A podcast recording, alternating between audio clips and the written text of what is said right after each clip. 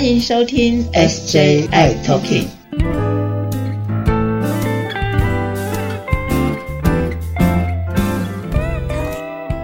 Hello，大家好，欢迎收听今天的 SJI Talking，我是 Jeffrey，我是师姐。Hello，师姐好。哎，最近天气在多变哦。是，然后突然就降温了，呃呃，过几天突然呃温度要升高，所以这种变化大家特别特别注意自己的那个天气状况啦、身体状况之类的。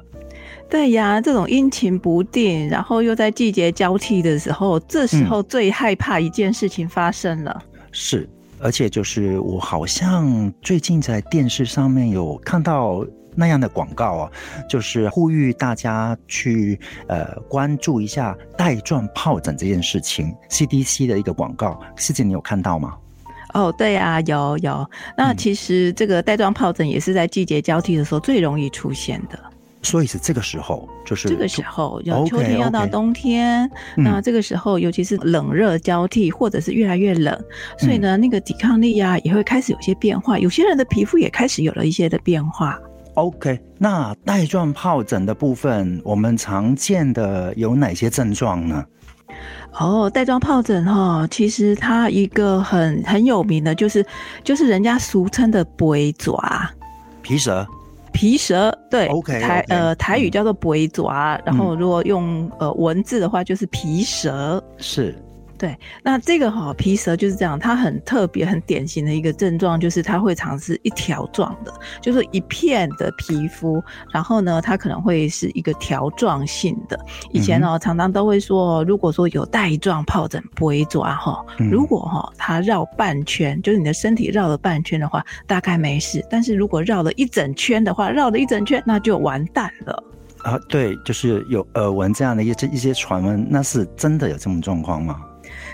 对呀，所以我们今天就要来聊一聊什么叫做不会抓哈带状疱疹。带状疱疹呢，其实它就是一种水痘的病毒哈。那这个水痘的病毒呢，其实它就是会潜藏在这个我们的神经节里头。那你说为什么会有这个呃水痘的病毒在呢？因为其实有可能在我们小时候啊，可能有些人有过呃水痘啦，嗯哼，那个小疱疹啊这些的话，其实它是同样的一个病毒。那它它小时候好了之后呢，它就会潜藏在你的神经节，它并不是不见了，它是潜伏休眠，那附着在你的神经节里头。然后等到你长大了，你的抵抗力就越来越好，越来越好的时候呢，它都没事。但是当你抵抗力不好的时候，比如说老人家，你看老人家也常常会有不会抓哦，然后他们就会年纪大了，抵抗力变低的时候。一抓就跑出来了，那或者是你会听到有些糖尿病的病人呢，或者是比如说癌症的病人，他可能去做一些化疗嘛，哇，真的抵抗力就变低了。对对对对对对，那抵抗力变低了，他就有机可乘，他就跑出来了，所以就会有出现这个不会抓的现象。那不会抓呢，它会在哪里？它其实全身到处，因为你神经节到处都有，所以它全身都有可能会出现的。那因为它会是一条一条神经节，所以呢，它出现的话就是那个水痘啊。然后一开始的时候可能只有一点点、一点点红红的，然后呢，也许半天、四个小时、六个小时之后，它就开始小水痘、小水痘，然后慢慢就越来越大。然后就像一个水泡一样，所以叫做这个带状疱疹，就一一条带子状的。哦，那通常这个神经节大概是一半，然后半圈，抵抗力差的时候它就出现。好，那很少说会有两条的啦，两条就等于两个神经节都被影响到了哈。是。那如果两条都出现的话，表示它抵抗力真的非常非常的差了。OK OK，那所以就是这个皮蛇，就是我们脸上也会长，脚也会长，对不对？哦，会有，所以它的那个部位哦，倒是全身都有可能会出现。所以呢，呃，它通常出现的时候，刚开始你会觉得有点好像是酸酸麻麻的感觉，麻木的感觉哈。那有的会就开始呃，过几个钟头之后就开始觉得那个地方痒痒的。我曾经有一个朋友哈，他就觉得说晚上睡觉就是背后好像酸酸麻麻的、痒痒的，就隔天早上醒来呢，觉得好像是心脏就是胸部这里有一点好像一条这么紧紧的感觉，然后到下午呢，水痘就跑出来了。哦，所以它非常的快速，它会有酸酸麻麻的、痒痒的感觉，然后开开始就觉得好像是神经痛。那神经痛之后呢，因为它是跟着神经节嘛，所以神经会痛。那神经痛完了之后呢，因为那个水痘就会越来越大，就开始有刺痛的感觉。这时候你就可以看到了，呃，这个红红的，然后变小水痘，然后变成大水泡了。然后呢，水泡就会一颗本来是一颗两颗，这个像小星星一样，后来就会融合在一起变成大水泡了。哦，这个时候就非常的痛了。所以这个是它的那个水痘哦，它会慢慢变大，变大的时候就会破掉。嗯，那这个是它的水痘变化的状况。那比较严重的是说，呃，如果说这全身都会长嘛，如果长在躯干啊、你胸啊、腹部啊、屁股啊、脚啊都没有关系哈，那大概会好。那比较担心的是，如果是长在头部或是在眼睛旁边的话，就可能会就是比如说眼呃左边眼睛啊，这颜面到上面头皮啊，有的话呢，这时候就要小心了，因为它如果到了眼睛的话，会影响到我们的视神经，所以这个。时候，这个会很严重的哦。而且，如果说是到视神经的话，就跟我们的脑部非常的接近哦，所以也有可能会有脑部的呃细胞的发炎。所以，如果是长在头啊、脸部的话，就要特别小心了。哦，真真的就是长在我们脸上面啊，头部以上的这些部位也特别特别小心。然后，刚刚师姐有提到啊，就是比如说像糖尿病的朋友啊，或者是一些癌症的朋友啊，呃，抵抗力比较低下的朋友，比较容易得到，对不对？对呀，对呀，而且哈，而且这个病程它大概会有一到两个礼拜，那甚至大概其实这个一到两个礼拜，就那个水泡啊，慢慢会变大，然后会融合，会破掉这样子。那啊，当然破掉之后，它慢慢就会结痂了。所以它的病程大概从一开始发生到水泡，然后到结痂，也许要两个礼拜以上的时间。嗯哼，好。哎，刚刚师姐你提到说，可能水痘啊可能会破掉，对不对？然后呃，可能呃一一整片啊等等的，那这个部分它会具有传染力吗？我们怎么要处理它呢？消毒等等的一些工作。是啊，因为其实长的水痘哦，如果说是在人家看不到，比如说这个穿衣服可以遮住的话，你还好啊。不过其实穿衣服它会蛮痛的，因为它会摩擦，所以它的神经会蛮痛的。那比较担心的是，因为呃这个水泡你里头哦破掉的话，就有渗出液会渗出来，所以其实这个水泡的渗出液呢是会有传染力的哦。哦，所以皮蛇是有传染。它是有传染力的，尤其是有水痘那个水泡啊破掉的时候，那个渗出液。所以呢，如果说这个呃呃朋友们如果有不管你你身边的人哈，比如说小朋友或是老人家或者年纪大，他如果有这个带状疱疹不会爪的话，其实他必须要特别注意一下，尽量不要让它破皮。如果有破皮的话，渗出物沾染到，比如说衣服啊上面的话，其实都要特别小心的处理，最好不要。那不然的话，就是最好不要让那个水泡破掉了。那它的渗出意识会有传染力的，所以我们这时候更需要注意的是伤口的照护。所以如果能够伤口上啊，能够擦一些药，让它早一点结痂，或者是呃它的愈合，把它包扎起来，那别人就比较不会碰到。那这样也会保护到你身边的家人啊，或是同事啊这些的，对朋友等等之类的伴侣之类的。OK，好，哎，那四姐，我想问一下的，刚刚你有提到就是呃，比如说糖尿病的病人呢，或者是呃癌症的病人。人呢，等等之类的会比较容易得到，还有哪些人是真的比较容易得到的呢？对呀，在这里我就是要呼吁哈，我们怕友们哦，特别要注意的有几件状况，怕友们其实是很容易得到这个带状疱疹的啊，就是会发病。那所以呢，我们的怕友有哪些人更容易会有带状疱疹发生呢？第一个，你没有吃鸡尾酒的药物治疗。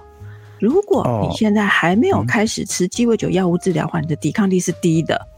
那你的抵抗力低的话，就更容易会出现带状疱疹。是，或者是是，对，或者是你最近才刚开始要开始药物治疗，吃鸡尾酒的药。那刚开始吃鸡尾酒药的时候呢，我们会经历一段短暂的时间，一到两个月，一个免疫重建期。在这个免疫重建期的意思，就是说你的 CD4 从谷底要往上升的时候，你的免疫其实在重新调整的，在重建期。这段时间，大概有五分之一的吧，哈的人会在这个一到两个月之内呢，会这个免疫重建期的时候，是你的免疫在混乱调整的时候，很容易出现带状疱疹。所以我们之前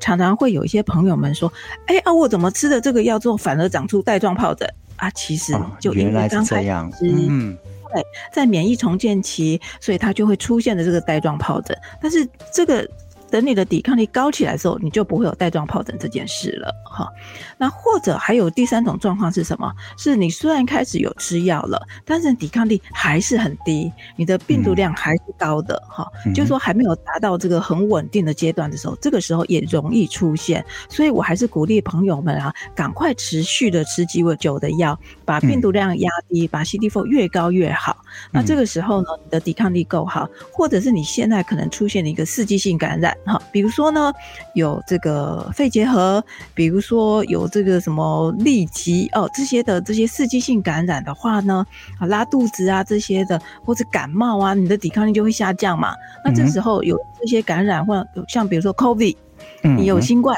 那新冠的时候，你的抵抗力低呀，哈，然后现在要恢复嘛，所以这个时候其实是很容易会有这个呃带状疱疹的出现的。所以如果说呃你能够好好的吃药，把你的抵抗力都弄得很稳定，不要让你的抵抗力往下掉的话，其实会更保护你自己，不会出现这个带状疱疹的状态。嗯，所以就是怕友们这个抵抗力这个事情哦，真的要特别注意起来。尤其刚刚师姐有提到，就是可能刚刚在吃药的时候。那那那几个月的时候，对，就是我们体内的这个 CD4 在正在做调整，然后可能会会把皮色跑出来啦，这样子。OK，对，就是它还不稳定的时候，它就有机可乘跑出来了。是是，整个不稳定的状况。那。这个皮蛇的治疗的方式会有哪一些呢？能不能请师姐告诉大家呢？好啊，这个皮蛇哈，其实我会呃，像我如果朋友们告诉我说，哎，我好像带长带状疱疹或者有红点点小小水泡的话，我都会赶快请朋友们赶快拍照传给我看一下哦。不管长在哪个部位啊，那你就会拍照给我看。主要是我要看到一个是部位，一个是大小，还有它的这个长的这个。红疹或者是水痘的状态哈，那朋友们特别要注意一下，在这个时候哈，如果你怀疑疑似的话，因为有些人哦觉得红疹子就是哦，哎，其实跟刚开始会跟梅毒的红疹有点像哦，所以你会搞不清楚，所以我们必须。要看到那个照片，还有长的部位，才能知道说到底是这个带状疱疹呢，还是呃被蚊虫叮咬的红疹呢，还是这个梅毒的红疹呢？这完全不一样的哈。好，那我们为什么要特别用这个马上传照片过来，而且会要很快？是因为这个带状疱疹它的进展非常的快，四个小时、六个小时之后就完全不一样了哈。哇，那我会希望一开始有这个红疹的，好像。可能是或者有小水痘出现的时候呢，就要赶快去吃一个抗疱疹的特效药。哦，不是一般的健保呃开立的那种呃疱疹的药哦，是一个特效药。那这个特效药要再去挂挂回诊，然后看感染科。对，要直接看感染科或是加医科，不管你去哪里看哈，基本上我会建议回去感染科，因为你他会感染科医师会比较知道你的状态。是，但是有时候比如说遇到假日啦，或者他下礼拜才有门诊，来不及，你就就近或是最快的速度去加医科或是一些一些门诊或者诊所都可以。嗯，你就直接告诉他说，我们怀疑是疱疹的话，我需要吃的是抗疱疹的特效药，而不是一般健保的。疱疹药它是没有效的，我们一定要吃这个特效药才会有效，因为我们的剂量要特别的强，才能够把它给压抑下来。所以你可能会觉得说好贵哟，一千块、两千块，不过它真的有效，因为它只要吃五天，它会把这个水痘它就发不出来了。它整个连水痘都不会发出来，所以就会停在那里。那这样子的话，你的神经的这个疼痛感呢，也会减轻很多哦。而且甚至它就不会再进展出来了，所以也不会后续的一些很严重的什么神经痛啦、什么水泡破了，就不会有这些问题出来。所以时间跟药是非常重要的，特效药一定要吃，而且是最快，越快吃越好。有一些朋友们就说：“哦，那我今天早上还在上班，我晚上再去看。”吧，结果晚上去看的时候，整个水泡都已经整个发出来了，所以那个晚了几个小时，差很多。尤其是刚开始的时候，所以我会建议你朋友们赶快跟你的医师或是你的各管师联系，那去确定到底是不是，或者是请各管师帮你安排，协助你去就医。那就医的话，能能够达到呃真正的这个特效药的话，会很快的预防掉你后面后续的很严重的一些副作用出来。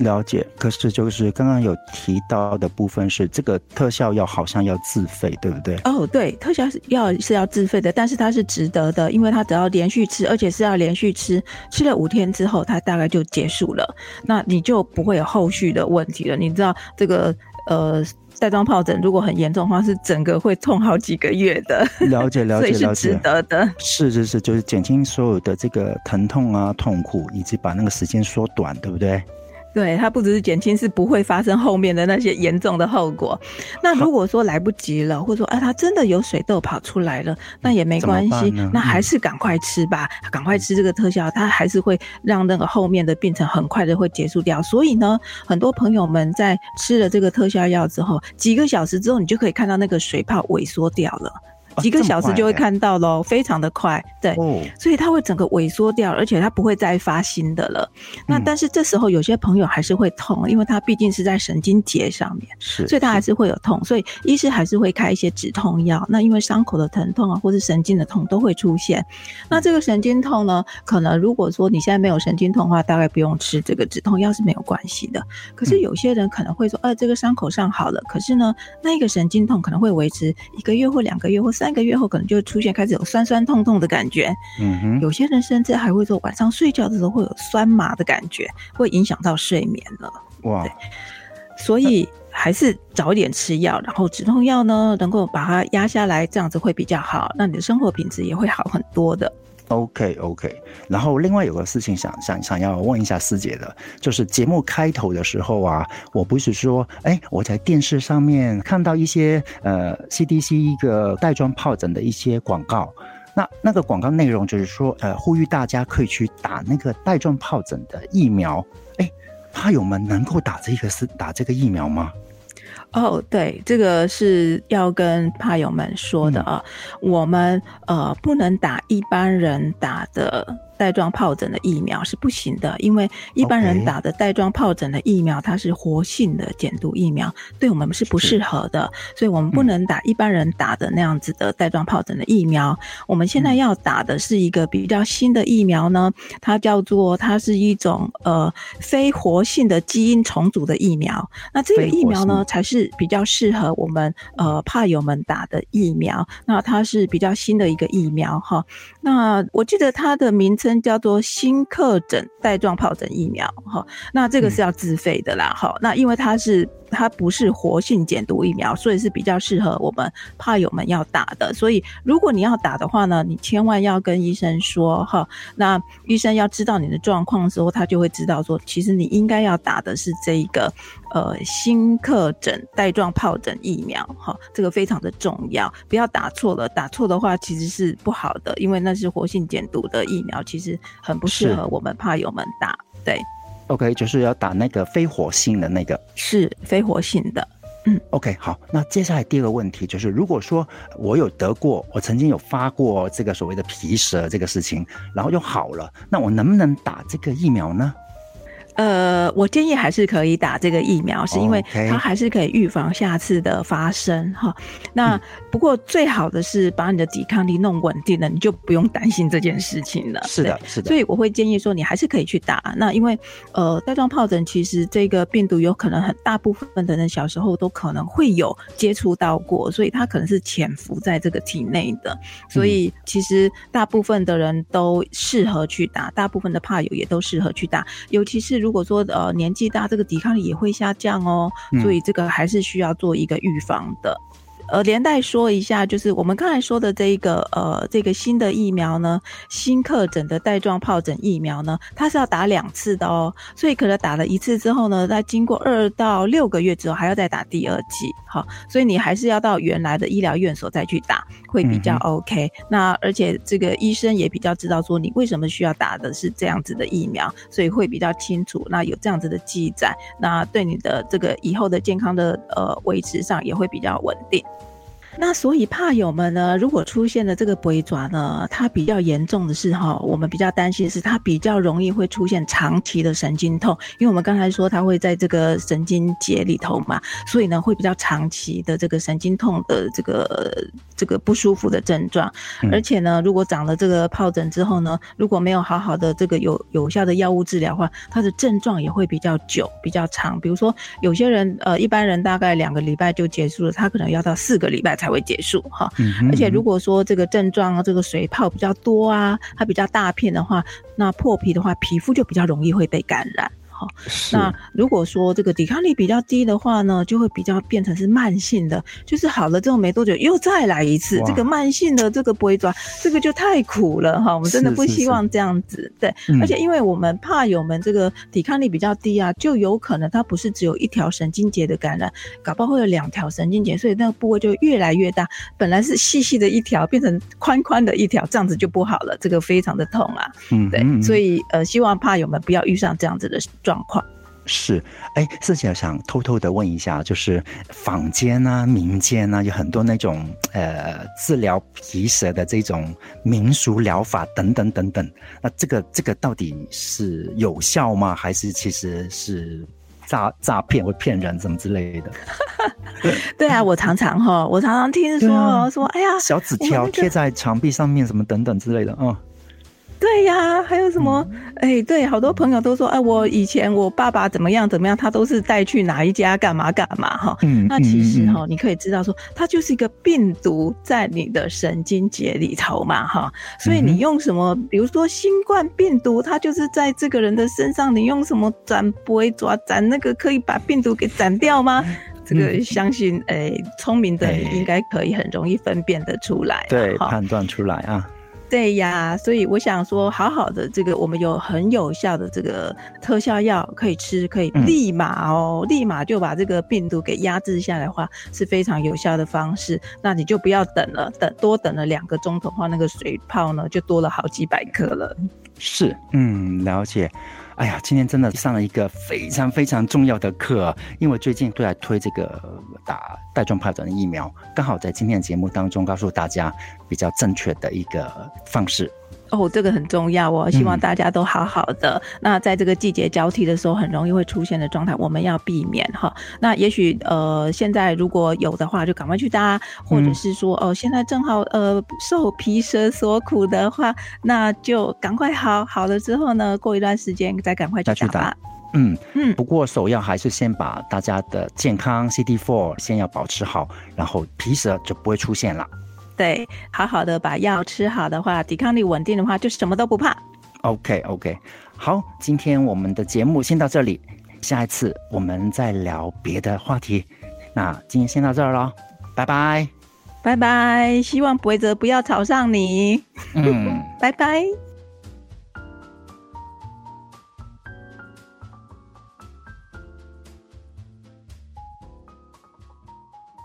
谢谢大家收听今天的节目。如果喜欢我们的节目，请在收听的平台上订阅、关注、追踪、分享，还有开启小铃铛。如果你有任何的疑问或建议，你可以在 FB 粉专和 IG 上搜寻 SJI Talking 留言给我们哦。也欢迎你写信给我们，我们的信箱是 SJI Talking at gmail.com。我是世杰，我是 Jeffrey，我们下集再会喽。